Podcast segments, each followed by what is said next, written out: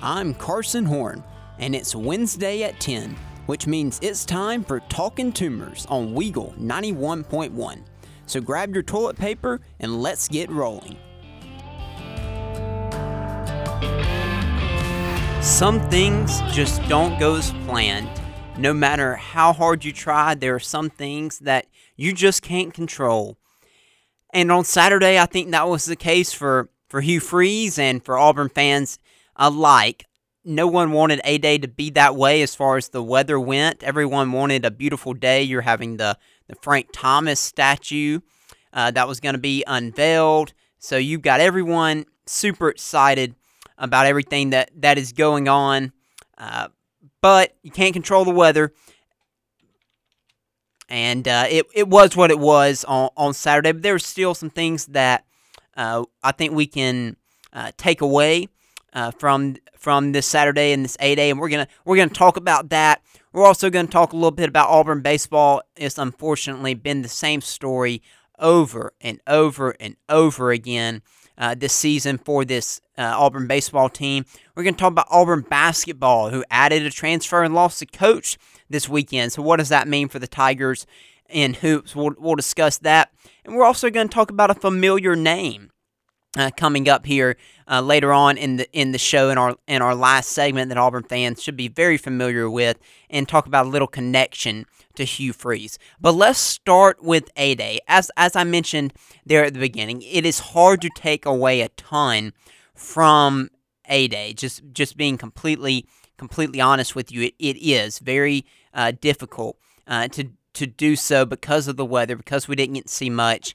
Did did pretty much a running clock. Said they were going to do a 60 minute running clock. Changed it to quarters but then we didn't have a third quarter. Instead, we did a 15 minute fourth quarter. So it was adjustments on the fly. The defense started out with 24 points, and then the offense was going to try to match that.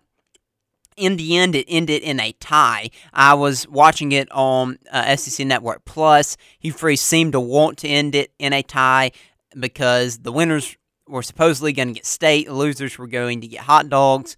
So everyone got steak, I guess, on on Saturday night, ending in a tie. I'm not sure that uh, the defense necessarily wanted that. But the offense there in the end uh, probably did, just so they didn't have to eat hot dogs. Uh, so they ended up kicking a uh, a field goal there uh, to end it. Alex McPherson hit the field goal there, a 30 something yarder to finish the game at 24- 224. So, what were some things that stood out to me? Again, like I said, it was hard, it was a very small sample size. Uh, there were multiple guys that were held out. Jarquez had a few carries at the very beginning, and that was it for him. Jeremiah Wright was held out on the offensive line. Tate Johnson was held out on the offensive line. Camden Brown was held out at receiver. Keionte Scott and Donovan Kaufman were both held out in the secondary. Those are all guys who are going to be starters, who are going to be major contributors but due to some injuries that they had to deal with in the spring, plus the weather, they are, they were too valuable uh, to, to have that risk uh, of playing them, especially in the sloppy conditions that, that they were dealing with on Saturday. So those guys were held out. But I'm going to start out with the biggest thing that I liked, and that was the offensive line. I just mentioned that Jeremiah Wright and Tate Johnson were held out.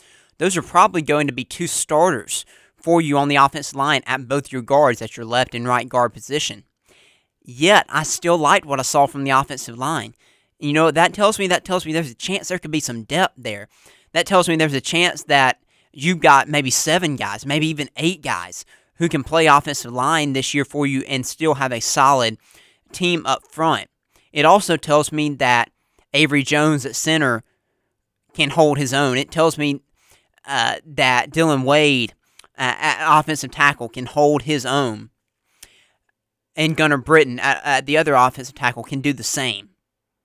Even with a maybe some backup guards in there, it tells me Connor Lew, who who like I, we talked about a ton on this show, has the potential to be a very good offensive lineman and can contribute this season. And even someone like Cam Stutts, who I don't expect to be a starter this season, but he does provide some depth. Someone who has played a lot of snaps for Auburn, just hasn't been super, super uh, talented or, or been super successful up front, but he does offer you some depth, and he was able to find some success, it seems, on Saturday. So I very much liked what I saw from the offensive line gives me a lot of excitement that maybe this will be a strength. I, have held off on that, on saying that, that the offensive line will be a strength, and I'm still not completely there. I think it will be better, and, and this 8A gives me confidence that it will be better. I'm not to the point where I want to say it'll be a strength yet. I know some are there, but it could be. It certainly could be. So that'll be something we'll continue to watch. And I don't think it's a judgment that we're going to be able to make until we get a few games into the fall season. Besides offensive line, I think you got to like what you saw in the running backs. I mentioned that Jarquez Hunter only had about three carries, but Sean Jackson, how about the day he had? Uh, was a former walk on, put on scholarship, someone who's down the depth chart a little bit. But those are type of guys that typically have a chance to stand out during A Day because they get lots of carries.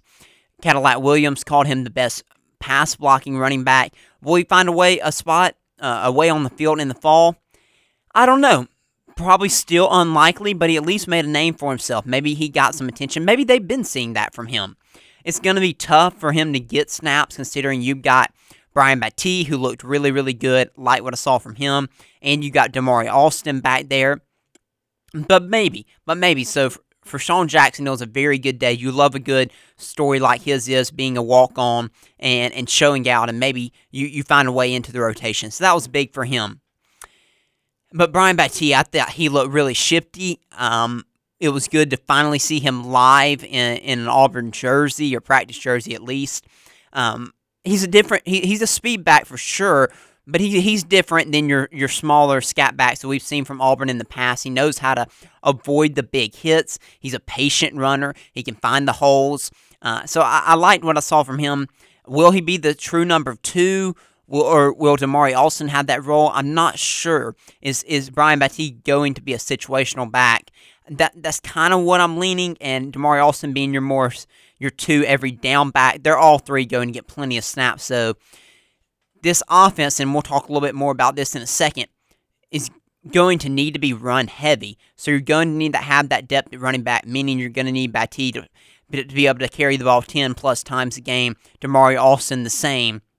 And to give Jarquez Hunter some breathers, uh, especially if you're running an up tempo offense and running the ball a lot, you got to have depth at that running back position.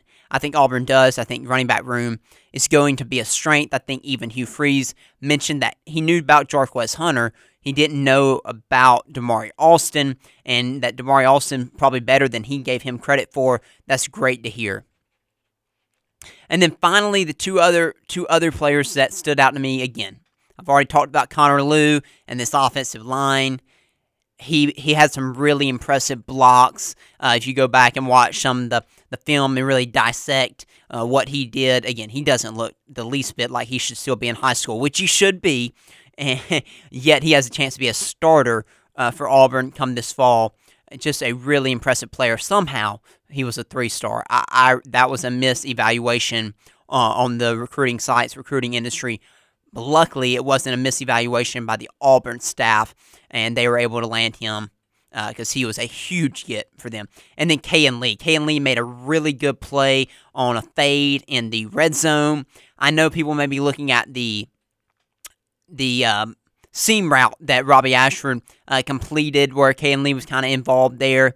Uh, that was really good design offensively. I give more credit to the offense for that than a knock on the defense. But Kayin Lee looked good. I thought in coverage, uh, his knowledge uh, of way things should work or is at a high level for another player that should still be a senior in high school. So those two stood out. We talked about them all spring.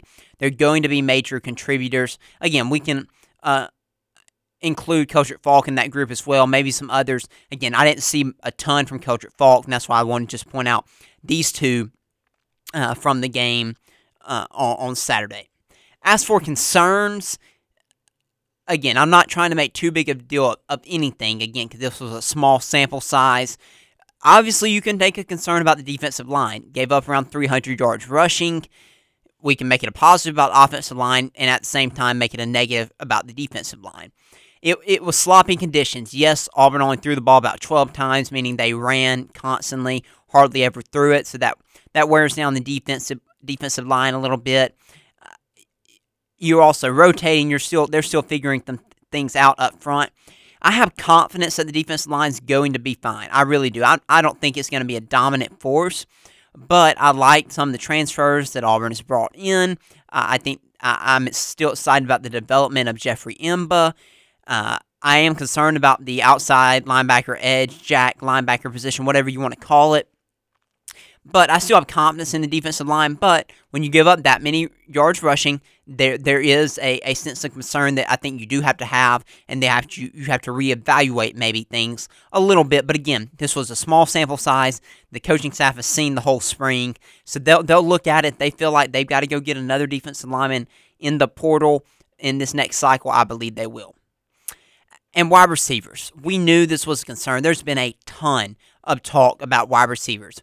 Uh, as much talk there has been about quarterbacks, I think there's been almost as much made of the receivers. And when you don't have a, a just a stud QB, the importance of having a really good wide receiver room increases substantially. There's talent in this wide receiver room for Auburn. But talent's one thing. Actually getting production from this room, consistent production, is a whole nother. I do believe Auburn's going to look to add another transfer wide receiver. I, I don't make much of the receivers from this game. Again, it was terrible conditions. It was pouring rain. There were drop passes. I get that. I'm, I'm taking more of the concern in a holistic approach, looking at the spring overall. I think there's concern about this wide receiver room. I mentioned Camden Brown, probably Auburn's best receiver, being out with an injury. Uh, that that also plays a role. But I think Auburn's going to look, if they can, to go and try to get an alpha wide receiver in the portal, or at least someone who can elevate this room. Again, I like Landen King. I, I, like um, Nick Mardner. I like Jay Fair. I, I, I like Don, um, excuse me, Tavares Dawson, um, Ja'Varrius Johnson. I like all those guys, but somebody's the cream's got to rise to the top, and and it hasn't so so far. And so that has to give you concern about the receivers room. Again, what something that's going to that we will follow. Receivers have been poor the last couple of seasons, uh, and Hugh Freeze has his work cut out for him. I think he's going to bring in a loaded receivers class in this upcoming high school recruiting class for next season. But that's next season. We're talking about the here and now. So what's he going to do there? Something to follow. And then, of course, yes, we're concerned about the quarterbacks. That hasn't changed. I, I know I, I took almost this whole segment before finally getting to the quarterbacks, which I'm sure is what most are interested in hearing uh, about. As far as who had the best day, Robbie Ashford, I, I mentioned I'll be interested to see who got the first snaps. Robbie Ashford got the first snaps. I thought he looked the best uh, of the quarterbacks. Did he have the advantage because of the conditions? Absolutely. His strength is not passing, and with the way the weather weather was, Auburn was running the ball more. You saw him uh, keep it on a couple of RPOs and look really good uh, doing so. He did have a really good pass on a seam route. I forget who the receiver was now that I talked about a second ago when discussing Kayin Lee. That was a really good play he looked the most comfortable. And that's really what I'm getting at here. He looked the most comfortable in the offense. Not necessarily the results, although he was the best as far as results went as well, but he just seemed like the offense fit him, and it does. He is a quarterback who fits this Hugh Freeze system more so than, than TJ Finley, most definitely, but even Holden Geriner. Robbie Ashford fits this system better. So while he looked the best, am I super confident if he's the QB come the fall? No, I'm not. I haven't changed my opinion on that. I still believe Auburn is going to do their best to land a transfer quarterback, and I believe the transfer quarterback will be the guy come fall. Again, that's my personal opinion, but even Hugh Freeze has said as much. They are still looking for a transfer QB. So I'm not saying anything that Hugh Freeze hasn't. I just know that they're still many with the belief that even though Hugh Freeze has said that, even though Auburn might might bring in a transfer QB, I know there's still a widely held belief that Robbie Ashford will still be the quarterback in the fall. I just don't hold that hold that belief. I would love nothing more than for a current guy, and I've said this before, a current quarterback on this roster to be the starter. I, I would love that. I would love for Robbie Ashford to be at the point where he is good enough to be the starter, or Holden Geriner, or T.J. Finley. I just don't think it's going to be the case. I, I think Robbie Ashford's developed this spring. I believe that. I, I believe he's grown as a QB. I just don't think he uh, he is at the point to where he is good enough to be a starting quarterback for a team that is looking to win championships in the SEC. And I'm not saying this roster is a quarterback away from winning the SEC championship next year. That's not what I'm saying at all. But I am saying we want to be the best that we can be. And does Robbie Ashford give us the chance to do that?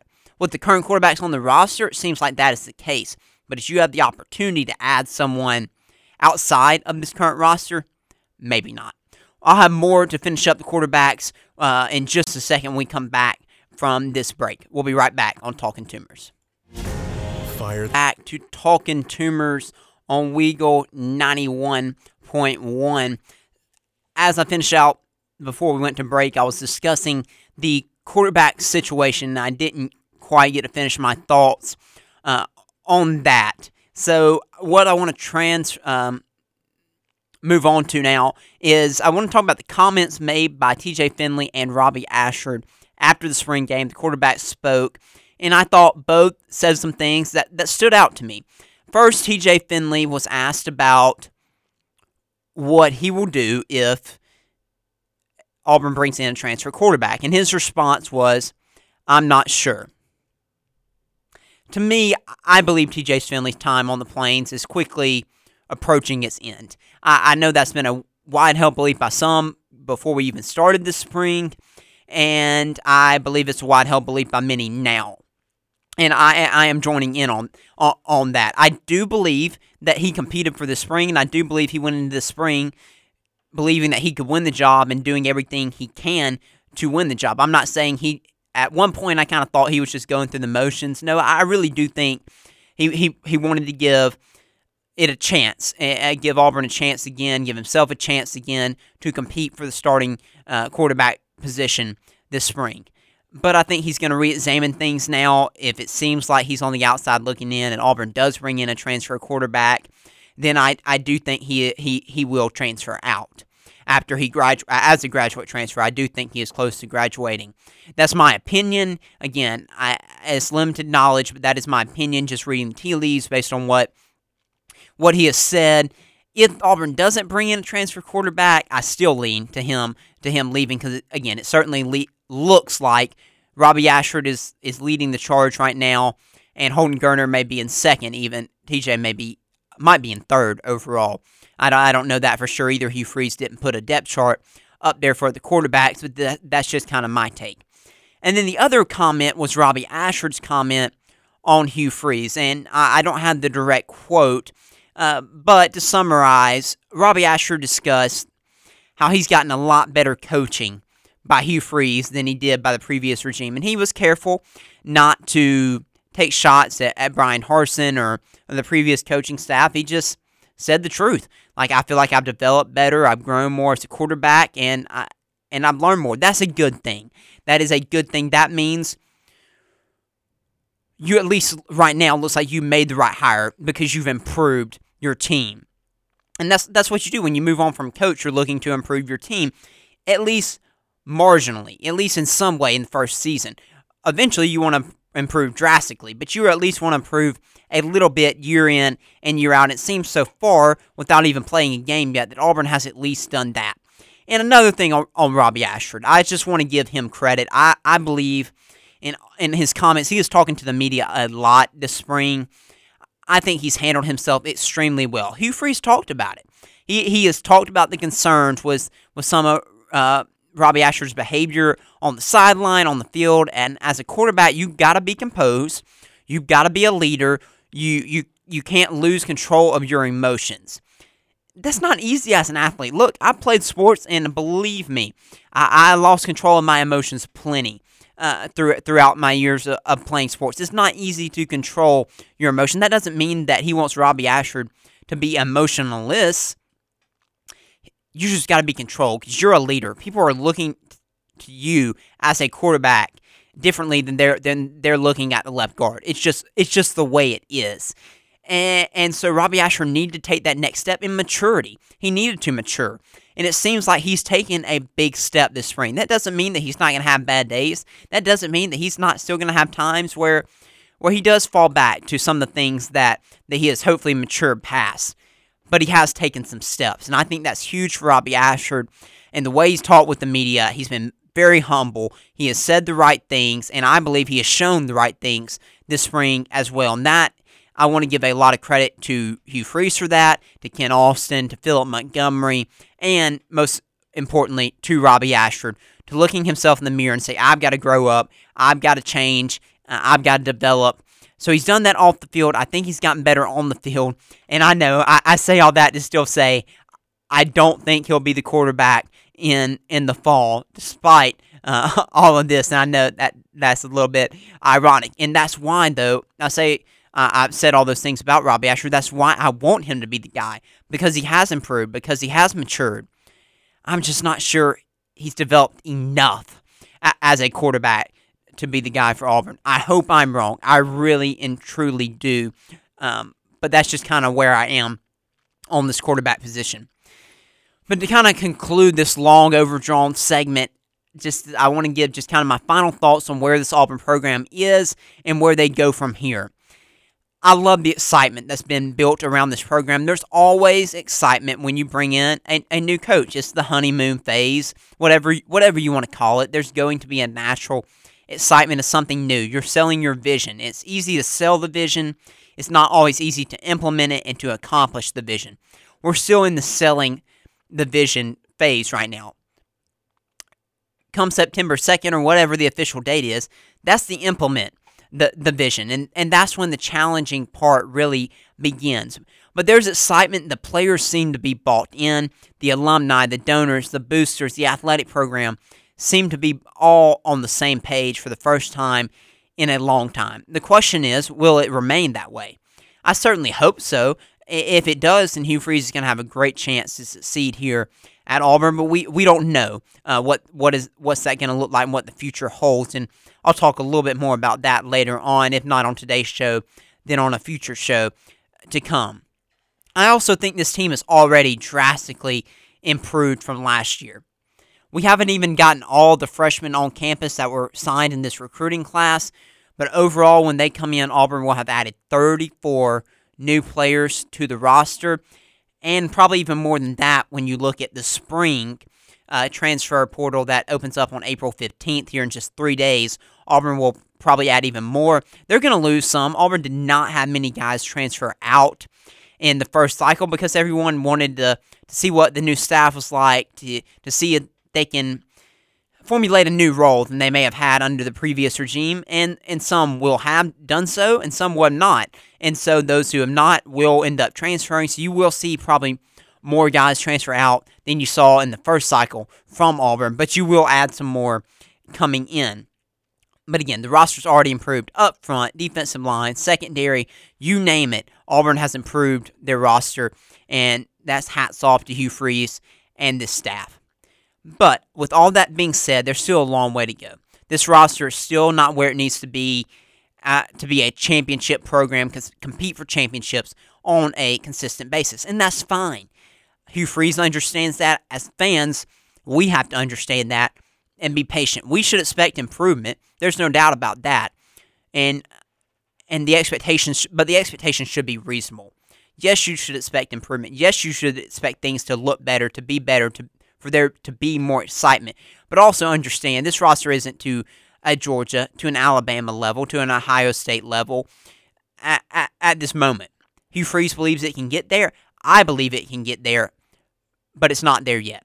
So got to continue to recruit. That's that's the biggest thing. Hit the portal hard for this season, but continue to recruit high schoolers to moving forward. And I believe Hugh Freeze is going to do that. There's a lot of a lot of talk out there that that this recruiting next high school recruiting class could be a top ten class. If you put a couple of those together, now we're talking. Now we're talking about a program that has the talent at least to be able to compete for championships year in and year out.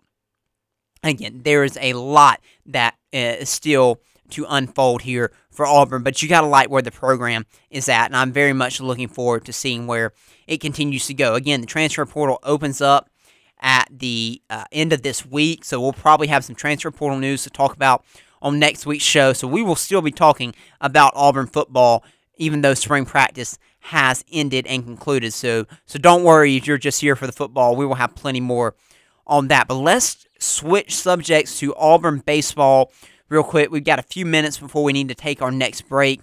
So I'll try to get as much in on Auburn baseball as I can. Auburn lost their midweek game to Georgia Tech last night. They beat them at home earlier in the season in a long extra inning game, if you remember that. It was a walk off. Well, Georgia Tech returned the favor, walking off Auburn on a walk off grand slam last night. Auburn fell behind. Uh, what's new there? They came back, battled back, took the lead in the top of the ninth before giving up the walk off homer uh, in the in, in extra innings, maybe I believe. Uh, so not exactly the way you want your midweek game to go. But this team showed yet again they battle, they give everything they have, game in and game out. For nine innings plus, they do that, and you got to respect that about this team. But let's look back at this Texas A&M series. This was I mentioned this was a series Auburn did not need to lose. They lost it. Doesn't mean their their um, postseason hopes are, are gone or out the window. No, that, that that's not the case. But it does hurt them, and it, it does mean that they, they've got to make up some ground here in, in, in SEC play. They lost the first game 9 to 5. A&M was just better on that day. I can deal with that loss. It wasn't things that things happened in that game that that just happened in typical baseball game. It was not an anomaly. Auburn didn't play poorly. A&M just played better on that day. Game two and game three is where I get frustrated. Even though Auburn won game two, and and I put in my notes Auburn won game two, 10 to nine. I went to that game, watched that one in person, and I put somehow in parentheses. I put somehow because Auburn walked 13 batters in that game in game two against Texas A&M, and A&M had a chance to tie it up. Chris Stanfield made an excellent play in left field, threw out the tying runner at the plate. It the if the runner slides normally, instead of he slid around the plate and and then you know you slide around the plate and then you try to touch your hand on the plate. He slides feet first and tries to touch home plate with his feet. He's safe. A&M ties that game. Probably goes on to win game two against Auburn. He ends up sliding around it because he's assuming the throw where it's going to be. He's trying to uh, you know get his body around and avoid the tag. Well, by doing so, it allows uh, the catcher to receive the ball and then to tag him on the upper part of his body, yet still get him out because of the way he slid. So ended up working out great for Auburn. Auburn wins that game 10 to 9 in game two. It was a doubleheader because of the weather, but they gave themselves a chance to win the series, to sweep the doubleheader in game three. Yet they dropped that game 12 to 6. And before I get into the thoughts overall in the series, let's take our second break. We'll be right. GPA. Welcome back to Talking Toomers on Weagle 91.1. As we went to commercial, I mentioned that Auburn baseball lost the series to Texas A&M. That final loss coming 12 to 6 in game 3. They walked 12 batters in game 3. They walked 13 in game 2 in 12 in game 3. Well, I'll let you do the math, but that's 25 walk batters on Friday. That was, and, and it was a doubleheader, but 25 walk batters between two games. Two games. And you know how many they walked last night? 12. And in the Florida series, we had the same problem. This is a reoccurring theme for this Auburn baseball team, and it's simply inexcusable. There is absolutely no reason that a collegiate collegiate pitchers, and it's not just one, collegiate pitchers should be walking this many batters. Look, I'm not saying that I know that you can't just throw it over the heart of the plate and you'll give up 100 runs in a game as you do that. I get that. I'm not saying that. But you should be good enough, especially at Auburn, at the at the highest of highest levels of college baseball, to be able to throw strikes, to be able to be competitive. Okay, if you give up a few runs, fine. I'd rather that than for you to walk 13 batters in a game, 12 batters in a game it, it, it just is mind boggling to me. And I understand that this is an issue, not just with Auburn, but with some other teams throughout the SEC and in college baseball this season. But I feel like Auburn's got to be one of the worst. I don't know the exact stats on it, but it's pretty bad. And that and it consistently happens. And and Butch Thompson, you could just see the frustration on, Friday. Just the, I, just the almost I don't know what to do. Like I, these are we have to throw these guys. We don't have another choice. They've changed things up. They they've started sending uh, the the pitching coach to to the bullpen to warm up the pitchers. Butch has started doing the mound visits. They're trying different things. Like I said, they they've changed it to where the your top relievers have been the starters, and that seems to be working better. I like that. But then you've got the, the guys who are supposed to be your starters coming in relief and they can't throw strikes. I mean, Chase Allsup been horrendous. He really has been. To be a guy that Auburn had high expectations for this season, he's been really bad and he's he has really struggled to find the strike zone. Tommy Sheehan has gotten healthy, but he also struggled to find the strike zone his first couple of outings uh, coming back from injury. Something's got to give here for Auburn, or else they won't be a postseason team. Or if they are a postseason team, they'll they'll quickly be eliminated. And it's just so frustrating uh, because this team is so good hitting the baseball. They, I mean, they really are one of, and I've said it back to back weeks here on the show. They're one of the best hitting teams, I believe, in college baseball. Yet they've got pitching that is just embarrassingly bad. I mean, it, it is horrendous. Uh, and it, and it's just frustrating to me. And I can be on a soapbox about it all day. And, and we've talked about the excuses that you can use. There's no excuses for not throwing strikes, though. I, I don't care. There's there's just there's none. Put it in the strike zone, please. I'm begging you. There's something different about giving up, you know, nine runs due to walks or giving up nine runs due to hits. It's something that is a psychological issue with with the team. It's so deflating to walk batter after batter, and, especially when you're hitting well, and just to see your pitching staff go out there and just give up walk after walk after walk. If you're giving up hits, it, it to me as a player, it wasn't as deflating. Yeah, it's frustrating. Yeah, my guys out there getting rocked, but it's another. There's just nothing that you can do about walks as, as a player where you feel like uh, with hit with hits you can you you it, it, it doesn't knock you down like walks do. Can this team get it figured out? I think they can. Again, it just it starts with putting the ball over the plate. Uh, but will they? That I don't know. They they face off in the Iron Bowl on the diamond this weekend at Alabama. Alabama is four and eight in conference play, twenty three and ten overall. They're coming off a home series loss like Auburn again, Auburn has three conference wins. Bama has eight, so they're in a similar position. Both teams scrapping uh, to to improve their conference record and their record overall to position themselves for the postseason. Auburn needs a series win this weekend. Will they get it? I'm not super confident in that based on just what we've seen from the pitching. They're going to have to hit really well. They and because of the lack of pitching, Auburn can no longer afford to have an off day at the plate. Because if they have an off day at the plate, then it's over with because you know your pitching's not going to be able to pick you up. And, and so it makes things tough. We'll see. I know I hate to be so negative on, on baseball, especially this week after I was a little bit on last week's show as well. But that's just kind of where I am with this team right now. But I certainly are still I'm still holding out hope that they can get things figured out. And with that, let's go ahead and shift to basketball. As I mentioned at the top of the show, we have big news this weekend for Auburn basketball on two fronts. Let's start with Denver Jones. He is a transfer uh, combo guard. I believe he will be the starting two guard for Auburn next next season. Comes in at 6'3", 6'4", out of New Market, Alabama, by way of Florida International University. That is FIU where he played last year and was a star for F- FIU. I mentioned him, I believe, on the show as a likely transfer for, for Auburn. Had interest from a lot of top programs, including Alabama. So big to get Denver Jones. I do believe he was Auburn's top priority in the transfer portal. He averaged over 20 points per game last season, shot 37% from three point line. He is a true scorer, something Auburn desperately needed last season and was in search for in the portal and they found it. Another interesting stat about Dem- uh, Denver Jones is he shot over 40% on spot up threes, meaning when he was past the ball and didn't take a dribble or anything, he shot the ball and he knocked down the three at, at over 40% mark. That is a great stat, but he's also someone who can create his own shot. He can score at the basket. He can find ways to knock down shots when defended.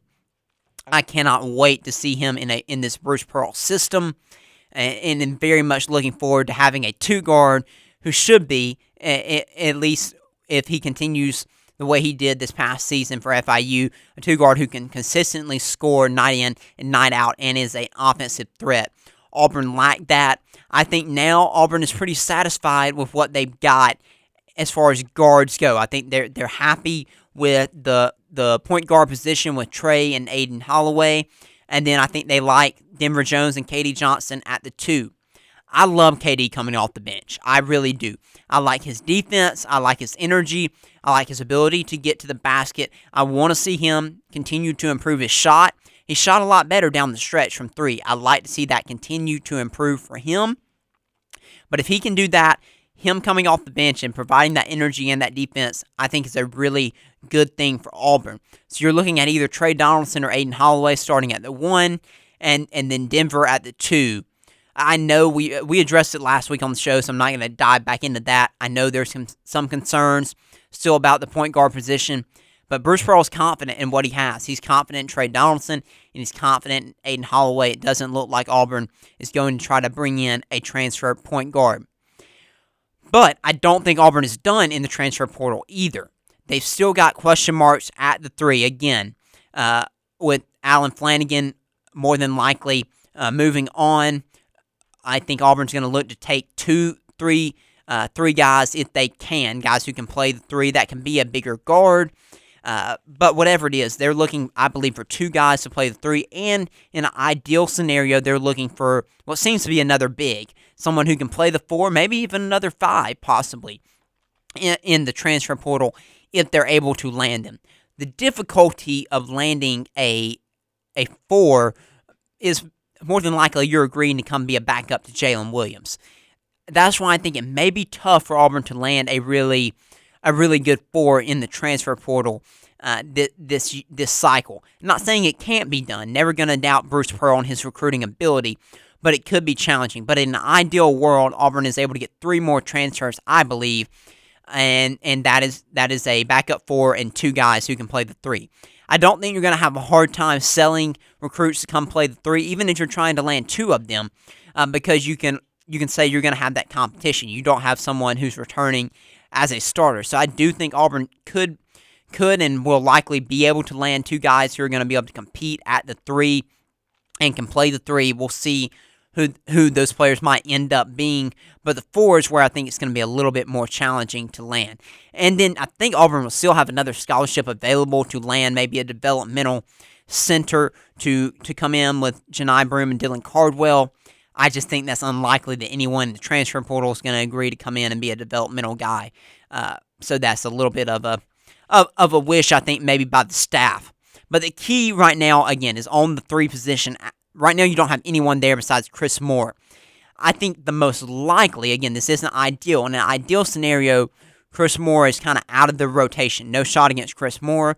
think he plays a great role and someone who who you like to have as maybe your 11 deep type of guy on scholarship who can come in, can play the three, can play the four if he has to, but but not someone you necessarily want to have in the even in the two deep rotation. But realistically, I think Chris Moore will end up being either the backup three or the backup four, depending on what happens in the transfer portal. But I like to bring in two threes and, and I like to bring in a backup four. We'll see if that happens. Um, but in all likelihood, I believe Chris Moore will be in the rotation again next season as a backup at one of those two positions. But let's also talk about the loss and departure of Wes Flanigan. Been if you remember, if you've been Auburn basketball fan for a long time, you know Wes Flanigan was a uh, former Auburn point guard. Uh, play again, played Auburn alumni. He was a uh, head coach at Little Rock, Arkansas. Then came and joined Bruce Pearl's staff. Of course, I just mentioned Allen Flanigan, his son, has been on the team for the last four years, and now Wes Flanigan is leaving to take an assistant coach job at Ole Miss. He is with Chris Beard, who just got the job there. If you don't follow SEC basketball like I do, Ole Miss moved on from their head coach Kermit Davis and hired Chris Beard, the former Texas and Texas Tech head coach. But Wes Flanigan had been Chris Beard's assistant at Little Rock, uh, so they have a previous connection there. But with that being said, I'm I still don't know why Wes Flanigan made this move.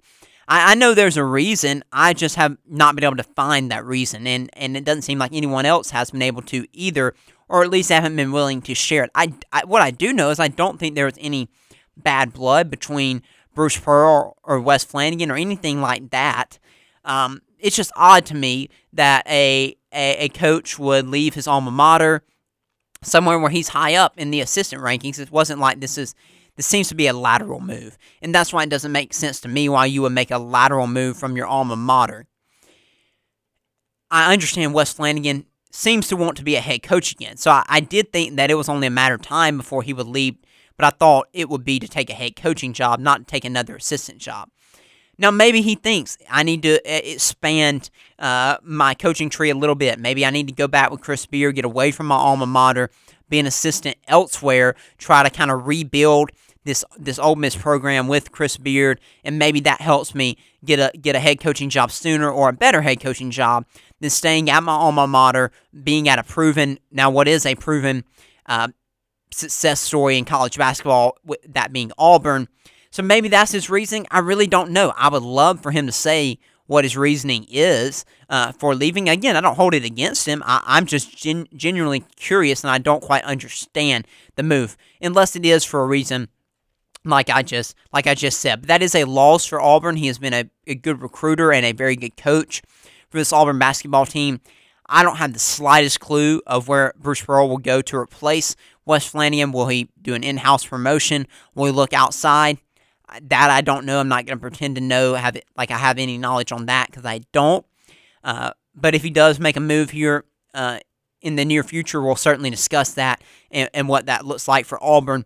But it was only a matter of time before there was going to be change on the staff. This has been a staff that has been the same for I don't know near five years now. It seems like there was going to be some some change that was going to happen eventually. It's just the way it is. It, it's it was shocking that Bruce Pearl was able to hold the staff together for as long as he was able to, and got to give him a lot of credit for that. But we'll see what happens there. And again, Auburn can be in a lot worse shape. Alabama lost all of their assistants uh, this after this past season.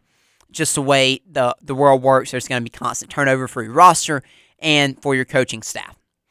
So with that, we'll go to break, and that is it on Auburn basketball. We'll have plenty more, I'm sure, as more transfer news comes in in the coming week and weeks to come, as well as maybe some more coaching news. But we'll be right back here on Talking Toomers for our final segment.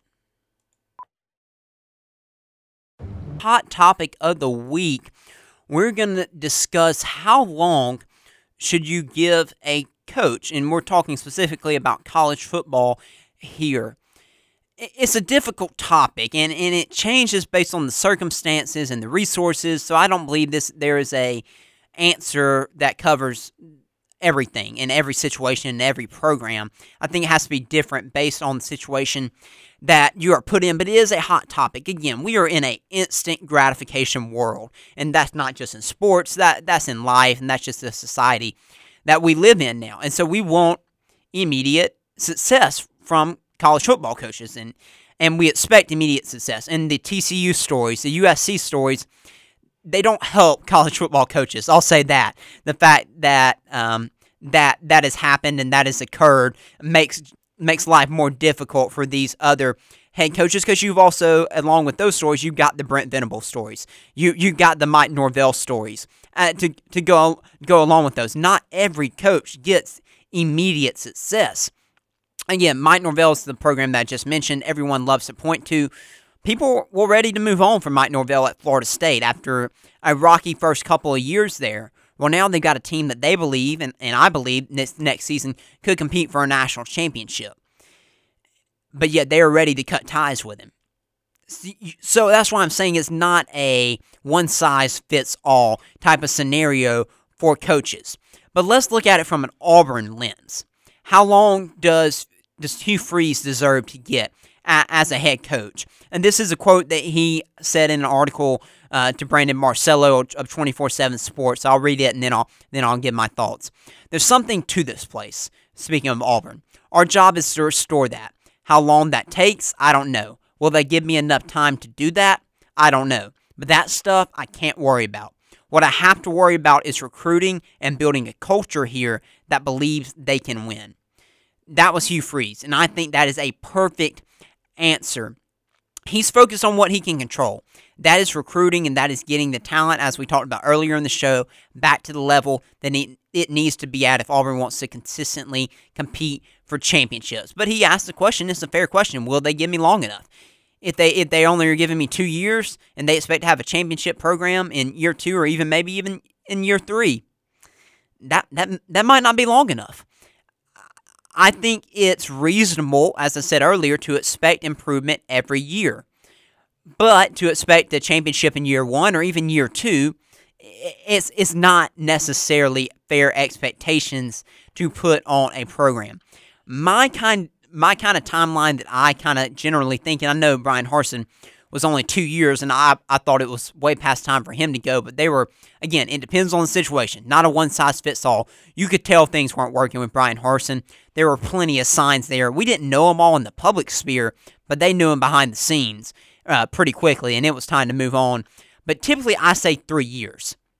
that doesn't mean that if you're not winning a championship in year three, you fire a coach. But that means you have to see after, in that third year, this program is really moving in the right direction. Where's our recruiting at? What's our results on the field? What are our results on the field looking like? Are they improving? Are we getting more competitive?